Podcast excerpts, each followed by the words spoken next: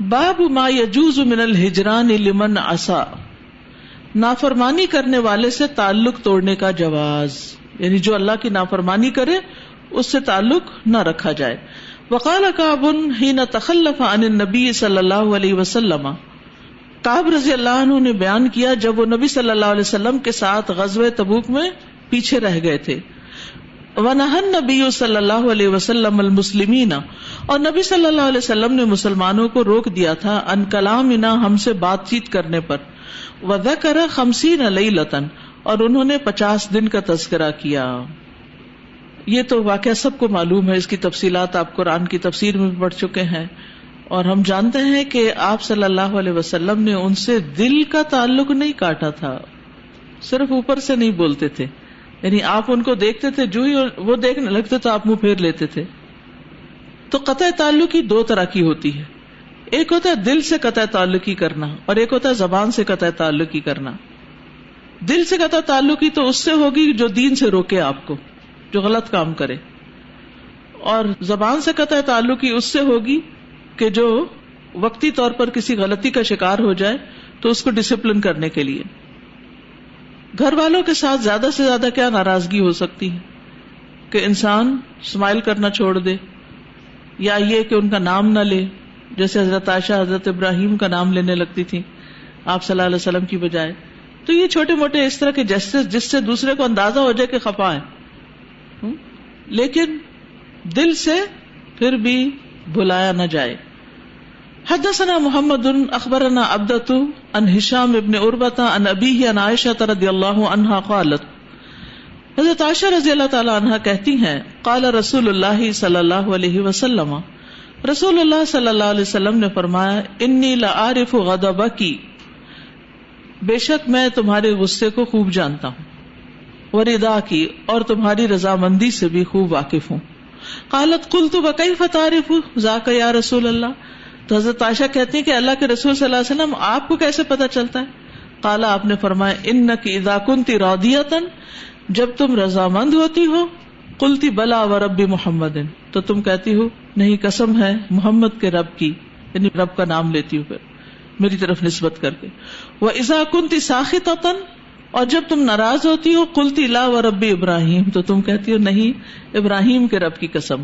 کالت کل تو اجل۔ کہتی ہے، میں نے ارض کیا بالکل ٹھیک۔ جی ہاں لس تو حاجر السمک میں صرف آپ کا نام لینا چھوڑتی ہوں۔ دل سے ناراض نہیں ہوتی، ٹھیک ہے؟ یعنی بازو کا اختلاف رائے ہو جاتا ہے، کسی کی کوئی چیز پسند نہیں آتی، یا کسی وجہ سے انسان ایک دوسرے سے تھوڑا بیزار ہو جاتا ہے۔ تو اس صورت میں انسان کو شدید ناراضگی کا اظہار نہیں کرنا چاہیے۔ بس چھوٹے موٹے طریقے سے انسان دوسرے کو ظاہر کر دے۔ اور حضرت عائشہ کا غصہ جو تھا وہ ان کی غیرت کی بنا پر تھا جو عورتوں کے لیے معاف ہے، کیونکہ ان کی سوکنیں بھی تھیں اور کچھ نہ کچھ ایسا چلتا رہتا تھا، جس کی وجہ سے وہ پھر غصے کا اظہار کسی طرح کر دیتی تھی۔ اور یہ نبی صلی اللہ علیہ وسلم سے شدید محبت کی بنا پر تھا۔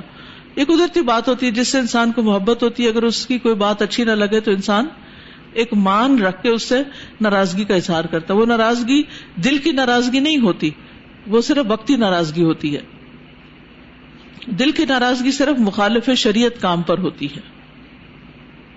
امام ابو داود میل ملاپ چھوڑنے کی وعید کے بعد لکھتے ہیں کہ اگر یہ قطع تعلقی اللہ کے لیے ہو تو اس پر وعیدیں نہیں ہے۔ کیونکہ عمر بن عبد العزیز نے ایک آدمی سے اپنا چہرہ ڈھانپ لیا تھا۔ یعنی وہ معاشرتی وجہ نہیں تھی بلکہ دینی وجہ تھی۔ معاشرتی وجوہات جو ہیں، اس کی بات اور ہے۔ باب حل یزور صاحب کل یومن و بکرتن و اشیا کیا اپنے ساتھی کی ملاقات کے لیے ہر دن جایا جا سکتا ہے، یا صبح یا شام کے اوقات میں؟ یعنی کیا کسی کے گھر ہر روز جا سکتے ہیں، یا کسی سے ہر روز ملاقات کر سکتے ہیں؟ کیا اس کی اجازت ہے؟ تو یہاں اس حدیث سے پتہ چلتا ہے کہ مہربان دوست کی زیارت، اس کی محبت کے باعث بقدر ضرورت ہر روز کی جا سکتی ہے۔ اس میں کوئی حرج کی بات نہیں۔ حدثنا ابراہیم ابن موسا اخبرنا ہشام ان معمر، وقال الليث حدثني اقيل قال ابن شهاب فاخبرني عروه بن الزبير ان عائشه زوج النبي صلى الله عليه وسلم قالت، حضرت عائشہ جو نبی صلی اللہ علیہ وسلم کی زوجہ تھی، وہ کہتی ہیں، لم عاقل ابويا الا وهما يدينان الدين کہ جب سے میں نے ہوش سنبھالا، اپنے والدین کو دین اسلام کا پیروکار پایا۔ ولم یمر علیہما یومن، اور ان پر کوئی دن ایسا نہیں گزرا اللہ یاتینا فیہ رسول اللہ صلی اللہ علیہ وسلم۔ مگر یہ کہ اس میں رسول اللہ صلی اللہ علیہ وسلم ہمارے گھر ضرور آتے تھے۔ طرف نہاری بکرتم و اشیا صبح اور شام تشریف لاتے تھے۔ یہ تھی حضور صلی اللہ علیہ وسلم کی حضرت ابو بکر سے محبت، کہ صبح شام ملتے تھے۔ اس کے باوجود کہیں ناراضگی کا کوئی واقعہ نہیں ملتا کہ آپس میں ناراض ہوئے ہوں۔ تو اس کا یہ مطلب نہیں کہ جہاں محبت وہاں ناراضگیاں ضروری ہوتی ہیں، کبھی ہوتی بھی ہیں، کبھی نہیں بھی ہوتی، لیکن ان کو دل پہ نہیں لینا چاہیے، بہت گاڑی نہیں ہو جانی چاہیے۔ وہ کہتی ہیں فبئی نما نہ جلوس فی بیت ابھی بکر ایک دن ابو بکر رضی اللہ عنہ کے گھر میں ہم لوگ بیٹھے ہوئے تھے فی نہر ظہیرت بھری دوپہر میں۔ قال قائل حاضر رسول اللہ صلی اللہ علیہ وسلم۔ تو کسی نے کہا آ کر کہ رسول اللہ صلی اللہ علیہ وسلم آئے ہیں۔ فی سات لم یکن یاتینا۔ فی ایسے وقت میں آئے تھے کہ عام طور پہ اس وقت کبھی نہیں آئے تھے یعنی دوپہر میں نہیں آتے تھے۔ اس سے بھی آپ اندازہ لگائیں کہ دوپہر کا وقت آرام کا وقت ہوتا ہے۔ صبح اور شام کا وقت کام کا ہوتا ہے اور آنا جانا لگا رہتا ہے۔ یعنی اس وقت آپ کا یہاں آنے کا ایسا معمول نہیں تھا۔ قال ابو بکر، ما جا بھی فی هذه الا امر ابو بکر کہنے لگے، اس وقت نبی صلی اللہ علیہ وسلم کا تشریف لانا کسی خاص وجہ سے ہی ہوگا۔ قال، انی قد اذن لی بالخروج۔ تو نبی صلی اللہ علیہ وسلم نے آ کے خوشخبری سنائی کہ مجھے مکہ سے نکلنے کی اجازت مل گئی۔ ہجرت کی اجازت مل گئی ہے۔ تو یہ حدیث جو ہے، یہ حدیث ہجرت کے نام سے مشہور ہے۔ کس کے نام سے؟ حدیث ہجرت کے نام سے۔ اور پھر یہ خبر سن کے حضرت ابو بکر کا حال کیا ہوا تھا؟ ہاں؟ کہ کیا میں بھی ساتھ چلوں گا؟ تو آپ نے کہا ہاں تو وہ خوشی سے رو پڑے۔ تو انہوں نے کہا، میں نے اونٹنیاں تیار کی ہوئی ہیں۔ نبی صلی اللہ علیہ وسلم فرمایا کہ میں ان کو خریدوں گا۔ تو بہرحال پھر وہ تیاری کی اور اس کے بعد سارا ہجرت کا واقعہ تو آپ کو معلوم ہی ہے۔ تو اس سے یہ پتا چلتا ہے کہ اگر زیارت، ملاقات نفع بخش ہو با مقصد ہو، تو اس میں کوئی حرج نہیں، بلکہ باعث اجر ہے۔ لیکن اگر کوئی خاص مقصد ہی نہیں، ایسے بس جا کے گپ شپ کی، باتیں کی، ادھر ادھر کی قیمتیں کی، کوئی ہنسی مزاق کیا اور واپس آ گئے، تو یہ درست نہیں۔ آپ صلی اللہ علیہ وسلم کی ملاقاتیں حضرت ابو بکر کے ساتھ دینی امور میں مشورے کی وجہ سے ہوتی تھی۔ اور اس میں ایک اور بات بھی ملاقات میں یاد رکھیے کہ یہ نہیں کہ آپ کہیں جائیں تو ڈھیر ہی ہو جائیں، اٹھنے کا نام ہی نہ لیں۔ بلکہ مختصر وقت کے لیے بھی ملاقات جو ہے، وہ مفید ہوتی ہے۔ یعنی دن میں دو دفعہ بھی آپ ملاقات کر سکتے کوئی حرج نہیں۔ لیکن یہ حدیث بھی یاد رہے غبن تزد حبن۔ کم سے کم زیارت کرو تو محبت میں اضافہ ہوگا۔ یعنی ہر وقت دوسرے کے سر پہ سوار نہ رہو کہ اس کے اپنے کاموں میں حرج ہونے لگے۔ یعنی اگر ہمیں پتا ہو کہ ہماری ملاقات سے دوسرے کے کام میں حرج ہوگا، تو یہ ملاقات محبت کا باعث نہیں بنے گی۔ دوسرا شاید گھڑی دیکھتا رہے گا کہ کب یہ اٹھے اور میں اپنا کام شروع کروں۔ تو اس ملاقات میں وقفہ بڑھانا یا اس کو میننگ فل بنانا یہ محبت کو مضبوط کرتا ہے اور مسلسل اور کثرت سے اور دیر دیر تک ملاقات کرنا بیزاری کو بڑھاتا ہے۔ قطع تعلقی کا باعث بن جاتا ہے بعض اوقات۔ آپ نے دیکھو کہ کچھ لوگ بہت زیادہ آپس میں دوست ہوتے ہیں، پھر وہ ساری زندگی کے لیے الگ ہو جاتے ہیں۔ تو اعتدال بہت ضروری کچھ لوگ روز فون کرتے ہیں، سمجھ نہیں آتی کیوں؟ کوئی کام بھی نہیں ہوتا، کوئی مقصد نہیں ہوتا۔ تو یہ بھی تکلیف دینے والی بات ہوتی ہے کچھ لوگ روز میسج کرتے ہیں، کوئی کام کا میسج ہو تو سو بسم اللہ۔ آپ کسی کے علم میں اضافہ کر رہے ہیں، آپ کو بات کے اوپر تبادلہ خیال کر رہے ہیں، لیکن ادھر ادھر کی چیزیں فارورڈ کر دینا اور وہی پڑی ہوئی باتیں دوبارہ دہرانا، تو یہ دوسروں کا وقت ضائع کرنے والی بات ہوتی۔ ایسا بھی ہوتا ہے کہ کچھ ہمارے رشتے دار ان کی عادت ایسی ہوتی ہے کہ وہ آپ سے ملاقات کے لیے آتے ہیں اور پھر وہ لمبے ٹائم کے لیے بیٹھتے ہیں اور رشتہ ایسا ہوتا ہے کہ ہم ان کو کچھ کہہ بھی نہیں سکتے۔ تو ایسے حالت میں تو میں پھر زیادہ تر ذکر اسکار شروع کر دیتی ہوں کہ اللہ میری مدد کرے کیونکہ ہمارا ٹائم تو استاذہ تھوڑا سا ہوتا ہے۔ کیلکولیٹڈ ہوتا ہے اپنے ٹائمنگ بچوں کو ٹائم دینا اپنے پڑھائی کو ٹائم دینا بچوں کو پڑھانا۔ ایسے ان کے لیے کیا ضروری کیا جا آپ ان کے ساتھ ڈرائنگ روم میں جا کے بیٹھ جائیں اور ان کو بھی وہاں بٹھا رہے کہ ان کو کچن میں لے آئیں۔ اور آپ مٹر چھیلنا شروع کریں اور ان کو بھی ساتھ لگائیں۔ وہ بڑے خوشی خوشی کر لیں گے۔ ٹھیک ہے نا؟ آپ سمجھے میرے لیے اللہ کی طرف سے ہیلپ آئی ہے۔ آپ لہسن ڈھیر سارا چھلوا لیں آپ پیاز کٹوا کے رکھ لیں تاکہ اس پر مسالہ وغیرہ تڑکا تیار ہو اور جلدی جلدی آپ کا کھانا بن جائے کیونکہ استاد یہ آپ کی جو بات ہے بالکل الحمد ایسا میں کر چکی ہوں۔ میں ان کو اپنی ساتھ صفائیوں پر بھی لگا چکی ہوں لیکن کچھ رشتے ایسے ہوتے ہیں جن سے ہم وہ کام بھی نہیں کرا سکتے۔ تو یہی پھر میری بات ٹھیک ہے کہ ہم پھر اللہ سے ہی رجوع کر کے مدد مانگے۔ کام نہیں کرا سکتے مثلا بزرگ ہو سکتے ہیں نا ان کو ہم کاموں پہ نہیں لگا سکتے۔ جی۔ ان کو تصویر پکڑا سکتے ان کو کوئی لیکچر لگا کے بٹھا سکتے ہیں ان کو کوئی کتاب دے کے بٹھا سکتے ہیں۔ یعنی اس طرح کے نا ایکٹیویٹیز ان کو دیں جو ان کے ایج وائز اپروپریٹ ہو۔ کئی لوگ آ جاتے ہیں ساتھ ڈھیر بچے لے آتے ہیں اپنے بھی اوروں کو بھی جو ملے وہ سب کو لے آئے۔ اب وہ اس قدر ادھم مچا دیتے ہیں کہ انسان پریشان ہو جاتا ہے کہ اب کیا کرے تو ان کو بھی پریشان ہونے کی بجائے ان سے بات چیت کریں بچوں کو کوئی نصیحت کریں ان کو بٹھا لیں انہیں کسی کام میں لگا لیں تو اس سے بھی یہ کہ ان کی بھی تربیت ہو جاتی۔ پھر اگر آپ زیادہ ان کو کام میں لگائیں گے تو نیکسٹ ٹائم وہ بھی کم ہی آئیں گے کیونکہ وہاں جا کے پڑھنا پڑتا ہے۔ ابھی میری بیٹی آئی ہوئی تھی تو وہ اپنے کمرے میں بیٹھی تو ظاہر ہے سب بچوں کو شوق تھا کہ ہم ساتھ بیٹھے نا۔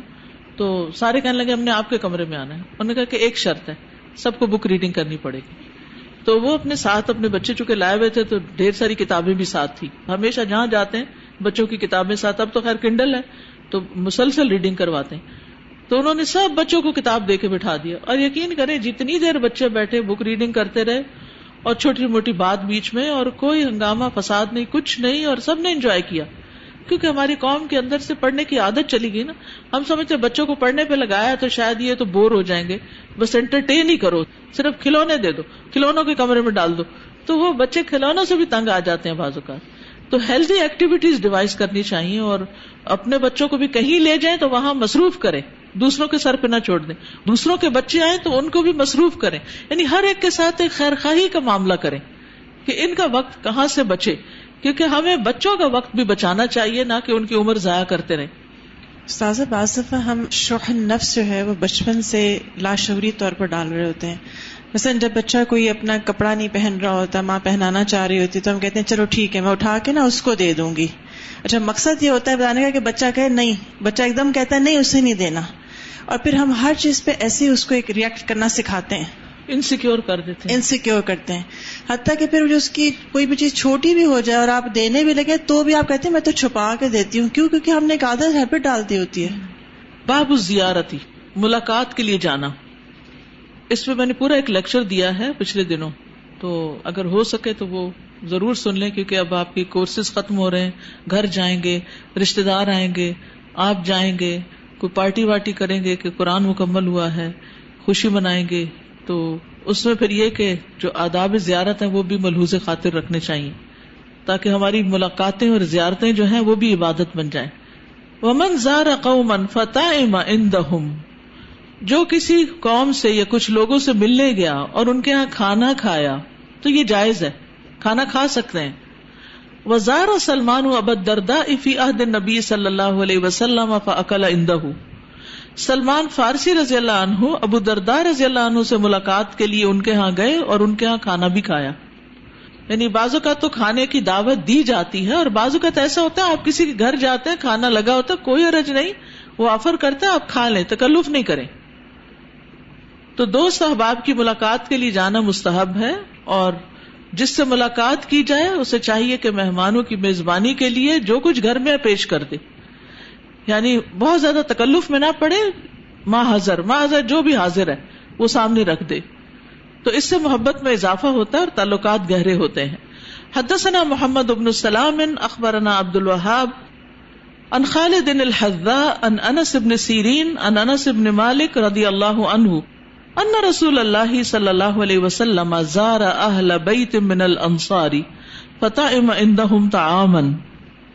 انس بن سیرین نے حضرت انس سے روایت کیا، انس بن مالک سے، کہ رسول اللہ صلی اللہ علیہ وسلم قبیلہ انصار کے گھرانے میں ملاقات کے لیے تشریف لے گئے۔ زارا زیارت کی اہل بیت من الانصار۔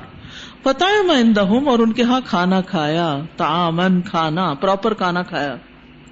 فلما اراد ان یخرج، پھر جب آپ واپس تشریف لانے لگے، نکلنے لگے، امر اب مکان من البئی تھی تو آپ نے حکم دیا کہ گھر کے ایک جگہ پر فنودہ لہو اللہ بساتن تو آپ کے لیے ایک چٹائی پہ پانی چھڑکا گیا۔ فصل علیہ ودا آپ نے اس پر نماز پڑھی اور گھر والوں کے لیے دعا کی۔ یعنی جب آپ واپس تشریف لانے لگے تو آپ کے حکم سے چٹائی پہ پانی چھڑکا گیا اور سب کو جماعت سے نماز پڑھائی یعنی نفلی نماز جماعت سے پڑھائی اور گھر والوں کے لیے دعا کی۔ تو اس سے کیا پتا چلتا ہے کہ صرف ملاقات نہ کریں، کوئی اچھا کام بھی وہاں کر کے آئے آپ دعا کر سکتے ہیں۔ اب یہ اس معاملے کو اتنا ایشو بنایا ہوا ہے کہ کیا کسی کے گھر جا کر دعا کر سکتے ہیں؟ اس میں کوئی حرج نہیں ہے۔ آپ گئے ہیں، آپ نے کھانا کھایا، آپ سب کو بٹھائیں۔ آپ صرف اس موقع پر بھی دعا کر سکتے ہیں، جیسے نبی صلی اللہ علیہ وسلم نے کی۔ پھر اسی طرح یہ ہے کہ اگر نماز کا وقت نہیں، تو نفل نماز بھی آپ نے پڑھائی ہے جماعت سے۔ اور پھر اسی طرح یہ ہے کہ کوئی درس وغیرہ بھی ہو سکتا ہے کہ ملاقات تو کرنی ہے، لیکن مل کے کچھ اچھی سی چیز پڑھ بھی لیں۔ قرآن کا کچھ حصہ یاد کر لیں۔ یعنی ملاقاتیں جو ہے وہ پروڈکٹیو ہونی چاہیے۔ صرف جا کے بیٹھ جانا، باتیں کرنا اور اٹھنے کا نام نہ لینا، یہ نہیں ہونا چاہیے۔ پھر اسی طرح یہ ہے کہ جو موجود ہو کھانا اور جو اچھی چیز موجود ہو، اس کو پیش کرنا چاہیے۔ اور پھر مہمان کو چاہیے کہ میزبان کو برکت کی دعا دے۔ اور وہ دعا کس کس کو آتی ہے؟ جب کسی کے یہاں کھانا کھائیں تو دعا دیتے ہیں۔ اللہ ات ام من ات امنا وسقی من سقانا وبارک لہم فیما رزق وقفر لہم برہم ہوں یعنی جب بھی کسی کے یہاں کھانا کھائیں یا کوئی آپ کے گھر کھانا بھیجے تو اس کو دعا دیں۔ تو کسی کی ملاقات کے لیے جانا جو ہے یہ زیارت جو ہے، میل ملاقات، یہ محبت بڑھانے کا ذریعہ ہے۔ اور اس محبت سے اللہ کی محبت واجب ہو جاتی ہے۔ حدیث میں آتا ہے وجبت محبتی لل نفیہ ول نفیہ والمتبادلی نفیہ والمتزاوری نفیہ مجھے یہ حدیث بہت ہی پسند ہے معاذ بن جبل سے روایت ہے کہ میں نے رسول اللہ صلی اللہ علیہ وسلم کو فرماتے ہوئے سنا اللہ تعالیٰ فرماتا ہے، میری خاطر دو محبت کرنے والوں کے لیے، میری خاطر دو ہم نشینوں کے لیے، میری خاطر دو ملاقات کرنے والوں کے لیے، اور میری خاطر تحائف کا تبادلہ کرنے والوں کے لیے میری محبت ثابت ہو گئی، واجب ہو گئی۔ یعنی ایسے لوگوں کو اللہ کی محبت لازمن ملتی ہے، جو اللہ کی خاطر، کوئی دنیا کا مقصد نہیں بیچ میں۔ وہ ایک دوسرے سے محبت کرتے ہیں، ایک دوسرے کے ساتھ بیٹھتے ہیں، ملاقات کرتے ہیں توحفوں کا تبادلہ کرتے ہیں، چاہے وہ کھانا ہو، چاہے کپڑا ہو، چاہے کوئی معمولی سی چیز ہی کیوں نہ ہو۔ لیکن ہو اللہ کے لیے۔ پھر اسی طرح آپ صلی اللہ علیہ وسلم نے فرمایا، جو کسی بیمار کی عیادت کرے یا اللہ کے لیے اپنے بھائی سے ملاقات کرے، تو ایک پکارنے والا اسے پکارتا ہے کہ تم بھی پاک ہو، تمہارا چلنا بھی پاک ہے اور تم نے جنت میں گھر بنا لیا۔ یہ جنت کا گھر کس چیز سے بنا؟ اللہ کی خاطر ملاقات کرنے سے۔ ابو حرارا کہتے ہیں کہ ایک شخص اپنے بھائی سے ملنے کے لیے گیا جو دوسری بستی میں تھا۔ تو اللہ نے اس کے راستے پر ایک فرشتے کو نگرانی کے لیے مقرر فرما دیا۔ پھر جب وہ شخص اس فرشتے کے سامنے آیا تو اس نے کہا، کہاں جانا چاہتے ہو؟ اس نے کہا، میں اپنے ایک بھائی کے پاس جانا چاہتا ہوں جو اس بستی میں اس نے پوچھا، کیا تمہارا اس پر کوئی احسان ہے جسے مکمل کرنا چاہتے ہو؟ اس نے کہا، نہیں مجھے اس کے ساتھ صرف اللہ کی خاطر محبت ہے۔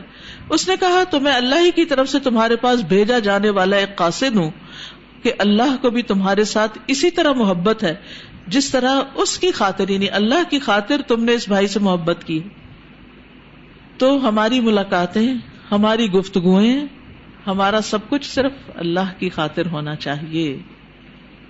نفس کی خاطر نہیں۔ اچھا اس کی پہچان کیا ہے؟ کیونکہ مجھ سے کسی نے سوال کیا تھا، اگلے دن بھی احادیث آئی تھی۔ کسی نے سوال کیا، کیسے پتا چلے ہماری محبت اللہ کی خاطر؟ تو اس کے کچھ پیرامیٹر کچھ پیمانے ہیں۔ کیا؟ کیا اس شخص سے محبت کر کے آپ کا ایمان بڑھتا ہے یا گھٹتا ہے؟ کیا اس سے ملاقات کر کے ایمان میں اضافہ ہوتا ہے یا کمی ہوتی؟ اس سے ملاقات کر کے آپ غیبت کرتے ہیں یا اچھی باتیں کرتے ہیں؟ اس سے ملاقات کر کے آپ کوئی نیکی کے منصوبے بناتے ہیں یا نیکی کے کاموں میں رکاوٹ ڈالتے ہیں؟ اس سے ملاقات کر کے آپ اپنی ذاتی ہی باتیں کرتے چلے جاتے ہیں یا کوئی اچھی بات بھی کرتے ہیں؟ کوئی دین کی بات، کوئی علم کی بات۔ یعنی جو اللہ کی خاطر ملاقات اور محبت ہوتی ہے، اس میں اللہ کی یاد زیادہ ہوتی ہے۔ اس میں اللہ کی بات زیادہ ہوتی ہے، اپنی باتوں اور قصوں کی نسبت۔ ٹھیک ہے؟ اور اگر کسی سے مل کے ایمان میں کمی ہوئی ہے، دل پہ گھبراہٹ سی آئی ہے، ایسے دل پریشان سا ہوا ہے پراگندہ خیالات ہوئے ہیں، تو پھر یہ محبت اللہ کی خاطر کوئی نہیں ہے۔ اللہ اس سے بچائے۔ سر جی یہ جو اللہ تعالیٰ کی خاطر محبت ہے نا، یہ اتنا خوبصورت اور پیارا تصور ہے اور اتنی ایک الحمد للہ دل کو جب ہم یہ روایات پڑھتے ہیں تو ایک تسلی سی آتی ہے اور ایک ہوتا ہے کہ اللہ تعالیٰ نے ہمارے لیے کچھ ایسے ذرائع رکھے ہیں کہ ان کے ذریعے ہم اللہ تعالیٰ کی محبت حاصل کر سکیں۔ تو بس ہم تھوڑا چیک اینڈ بیلنس اگر رکھتے رہیں اپنا، تو ان شاء اللہ تعالیٰ بہتری کی طرف جائیں گے۔ بالکل۔ باب من تجمل للوفودی جس نے لوگوں سے ملاقات کے لیے خوبصورتی اپنائی۔ جی ہاں جب کوئی آ رہا ہو تو اچھے کپڑے پہن کر گھر کو صاف ستھرا کر کے ویلکم کرنا چاہیے، کیونکہ لوگ اس کو دین کا حصہ نہیں سمجھتے۔ وہ کہتے ہیں، ہم تو سچے لوگ ہیں، جیسے ہیں ویسے ہی رہیں گے۔ یہ کوئی سچائی نہیں۔ آپ جیسے ہیں، ویسے رہیں یعنی آپ پھر ہر وقت گندے کیوں رہتے ہیں؟ صاف ستھرے ہر وقت رہا کریں۔ تو کسی کے آنے پر ویلکمنگ رویہ اور صاف ستھرا لباس اور گھر کو بھی صاف کرنا۔ جیسے بچوں کی اگر شادی کرنی ہے، تو اس کے لیے اگر نیا رنگ روغن آپ کروا رہے ہیں یا نیا بیڈ شیٹ بچھا رہے ہیں یا اور اسی طرح کی تیاری کر رہے ہیں، خوبصورتی اپنا رہے ہیں، تھوڑا سا گھر کے اندر، یہ نہیں کہ ٹو مچ پھر شروع ہو جائیں، کیونکہ ہم اعتدال میں نہیں رہتے، پھر ساری توجہ اس پہ لگا دیتے ہیں نمازیں بھی چھوڑنے لگتے۔ ہیں تو وہ ٹھیک نہیں ہے۔ حدثنا عبد اللہ ابن محمد، حدثنا عبد السمد قال حدثني ابي قال حدثني يحيى ابن ابي اسحاق، قال قال لي سالم ابن عبد الله يحيى ابن اسحاق کہتے ہیں کہ مجھے سالم بن عبد اللہ نے کہا، مل استبرق۔ کہ یہ استبرق کیا ہوتا ہے؟ کل تما غلوز من دیباجی و خش و نمن ہوں میں نے کہا کہ دیبا سے بنا ہوا دبیز اور کردرا کپڑا یعنی ریشم کی ایک قسم ہے جو کردری ہوتی ہے۔ کالا سمے تو عبد اللہ یقول را عمر اللہ رجل حلتن من استبرق۔ کہتے ہیں کہ میں نے عبداللہ بن عمر سے سنا، وہ کہتے ہیں کہ عمر رضی اللہ عنہ نے ایک شخص پر استبرک کا جوڑا دیکھا۔ یعنی ایک شخص نے استبرک کا جوڑا پہنا ہوا تھا۔ فتا بہن نبی صلی اللہ علیہ وسلم۔ تو وہ اس کو نبی صلی اللہ علیہ وسلم کی خدمت میں لے کے حاضر ہوئے۔ فقال، یا رسول اللہ، اشتری ہادی ہی کہنے لگے، اے اللہ کے رسول، آپ یہ خرید لیں۔ فل بس حالی وفد ناسی اور آپ سے جب وفد ملاقات کے لیے آئے تو اس وقت پہن لیا کریں۔ ازا قدم علیہ کا جب وہ آپ کے پاس آئے فقال، انما یلبس الحریر من لا خلاق له تو آپ نے فرمایا، ریشم تو وہی پہن سکتا ہے جس کا آخرت میں کوئی حصہ نہ ہو۔ فمدا من ذلك ما مدا پھر اس بات پہ ایک مدت گزر گئی، ثم ان نبی صلی اللہ علیہ وسلم بعث الیہ بحلت پھر ایسا ہوا کہ ایک دن نبی صلی اللہ علیہ وسلم نے خود انہیں ایک جوڑا بھیج دیا۔ کس کو بھیج دیا؟ عمر رضی اللہ عنہ کو۔ فاطا نبی صلی اللہ علیہ وسلم فقال، تو وہ اسے لے کے نبی صلی اللہ علیہ وسلم کی خدمت میں حاضر ہو گئے۔ کہنے لگے بستا الیہ بحاظی ہی آپ نے یہ جوڑا میرے لیے بھیجا ہے۔ وقت کل تفی مس لہا معقلتا حالانکہ اس طرح کے جوڑے کے بارے میں آپ پہلے جو کہہ چکے ہیں وہ کہہ چکے ہیں۔ کالا انما باست الکلی تصیب بحا مالن آپ نے فرمایا کہ میں نے یہ تمہارے پاس اس لیے بھیجا ہے کہ تم اس کے ذریعے مال حاصل کرو یعنی اس کو بیچ کے مال حاصل کرو۔ کس سے یہ پتا چلتا ہے کہ بازو کا توحفہ اس لیے دیتے ہیں تاکہ دوسرا شخص اس کو بیچ کے اس سے اپنی کوئی اور ضرورت پوری کر لے۔ مثلا آپ کسی کو شادی کے موقع پر گولڈ کی کوئی ٹکیا دے دیتے ہیں۔ ایسے ہوتا نا بازوقت بازوقت پیسے دے دیتے ہیں۔ تو وہ کس لیے کہ شادی کے اخراجات جو ہوئے ہیں، ان کو کمپنسیٹ کر لے سارے رشتے دار مل جل کے کچھ نہ کچھ دیتے ہیں۔ یا کوئی اور ایسی چیز دے دیتے ہیں، جیسے عورت کو مہر کے طور پر دے دیا جاتا ہے، کوئی پراپرٹی دے دی جاتی ہے، کوئی گھر دے دیا جاتا ہے۔ تو یہ ساری چیزیں اس لیے ہوتی ہیں تاکہ دوسرا شخص اس کو اپنی ضرورت کے وقت استعمال کر سکے۔ تو یہاں پر امام بخاری نے جو بات کی ہے، وہ حضرت عمر کی اس بات کو کہ آپ ریشمی جوڑا خرید لیں تاکہ عید اور وفد کے موقع پر پہن سکیں۔ تو آپ نے اس کا انکار نہیں کیا کہ نہیں نہیں، اس طرح نہیں کرنا چاہیے۔ بلکہ فرمایا کہ ریشمی لباس نہیں پہننا چاہیے۔ ٹھیک ہے؟ اور علماء اس حدیث سے ثابت کرتے ہیں کہ وفود کی آمد پر ڈیلیگیشن جو آتے ہیں، ان کی آمد پر اچھا لباس پہننا چاہیے۔ اس سے انسان کا وقار اور احترام دوبالا ہو جاتا ہے۔ اور اسی طرح خاص طور پر جو لوگ کسی خاص پوزیشن پر ہوتے ہیں، کوئی خلیفہ ہے، کوئی امام ہے، کوئی بڑا ہے، تو اس کو ایک اچھی حالت ہے ات میں دوسروں سے ملاقات کرنی چاہیے۔ تو اس سے دلیل یہ لی جاتی ہے کہ نبی صلی اللہ علیہ وسلم وفود کے لیے زینت اختیار کرتے تھے۔ اور اس سے یہ بھی بات پتہ چلتی کہ خوبصورت لباس پہننا منع نہیں ہے۔ ہاں تکبر منع ہے کہ اپنے آپ کو بڑی چیز سمجھا جائے۔ اور ایسا لباس پہنا جائے جو کوئی بھی نہیں پہنتا۔ یہ جو ذہنیت ہے، یہ غلط ہے کہ میرا لباس وہ ہو جو کسی کا بھی نہ ہوتا، کہ میں سب سے پرومیننٹ نظر آؤں۔ اس میں تکبر جھلکتا ہے کہ آپ اپنے آپ کو دوسروں سے نمایاں کرنا چاہتے ہیں، بڑا یا زیادہ بہتر بتانا چاہتے ہیں۔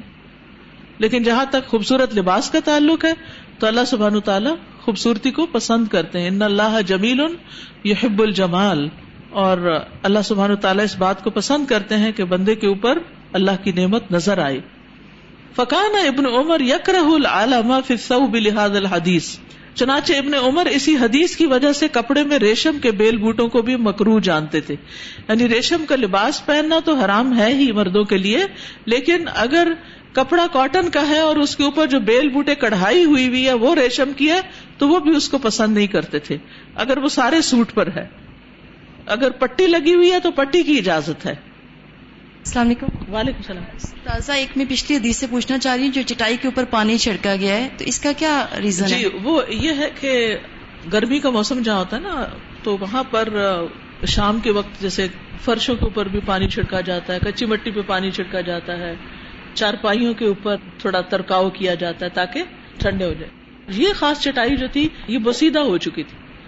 تو یہ کھجور کے پتوں سے بنی ہوئی چٹائیاں ہوتی ہیں ان کے اوپر اگر پانی چھڑکا جائے تو ان سے ایک طرح کی خوشبو آنے لگتی یعنی تھوڑا فریش کرنے کے لیے اس کو۔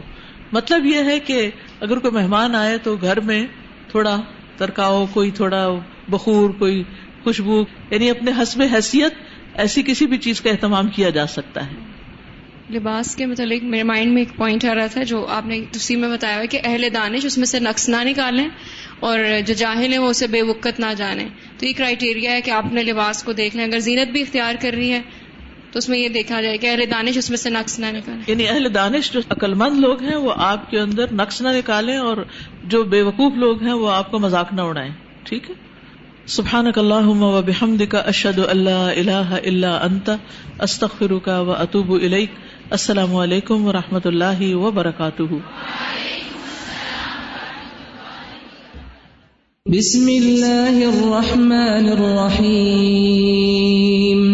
والعصر إن الإنسان لفي خسر إلا الذين آمنوا وعملوا الصالحات وتواصوا بالحق وتواصوا بالصبر. اللهم صل على محمد وعلى آل محمد كما صليت على إبراهيم وعلى